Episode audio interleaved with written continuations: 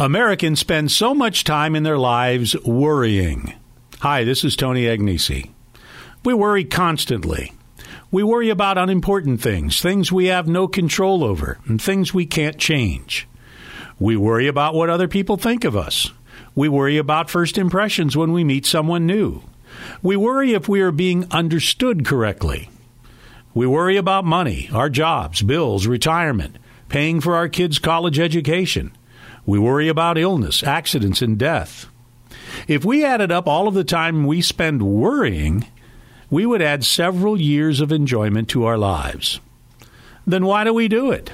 Why do we worry so much? Why do we make ourselves physically and mentally sick over it? You know, one of the greatest regrets of the elderly is I wish I hadn't spent so much of my life worrying. In worrying, we fail to see the big picture. We concentrate on our immediate problem without seeing God's bigger plan for our lives. We fail to recognize God's promise. Worry is the opposite of trusting God. As we read in Matthew's Gospel, we can't add a single moment to our lifespan with worry.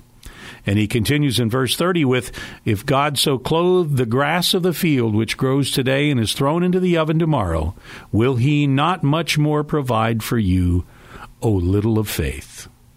Faith. That's it. That's the anecdote to worry. Faith that God truly has a plan for our lives that includes getting us through tough times. We need to focus on God and not on our problem.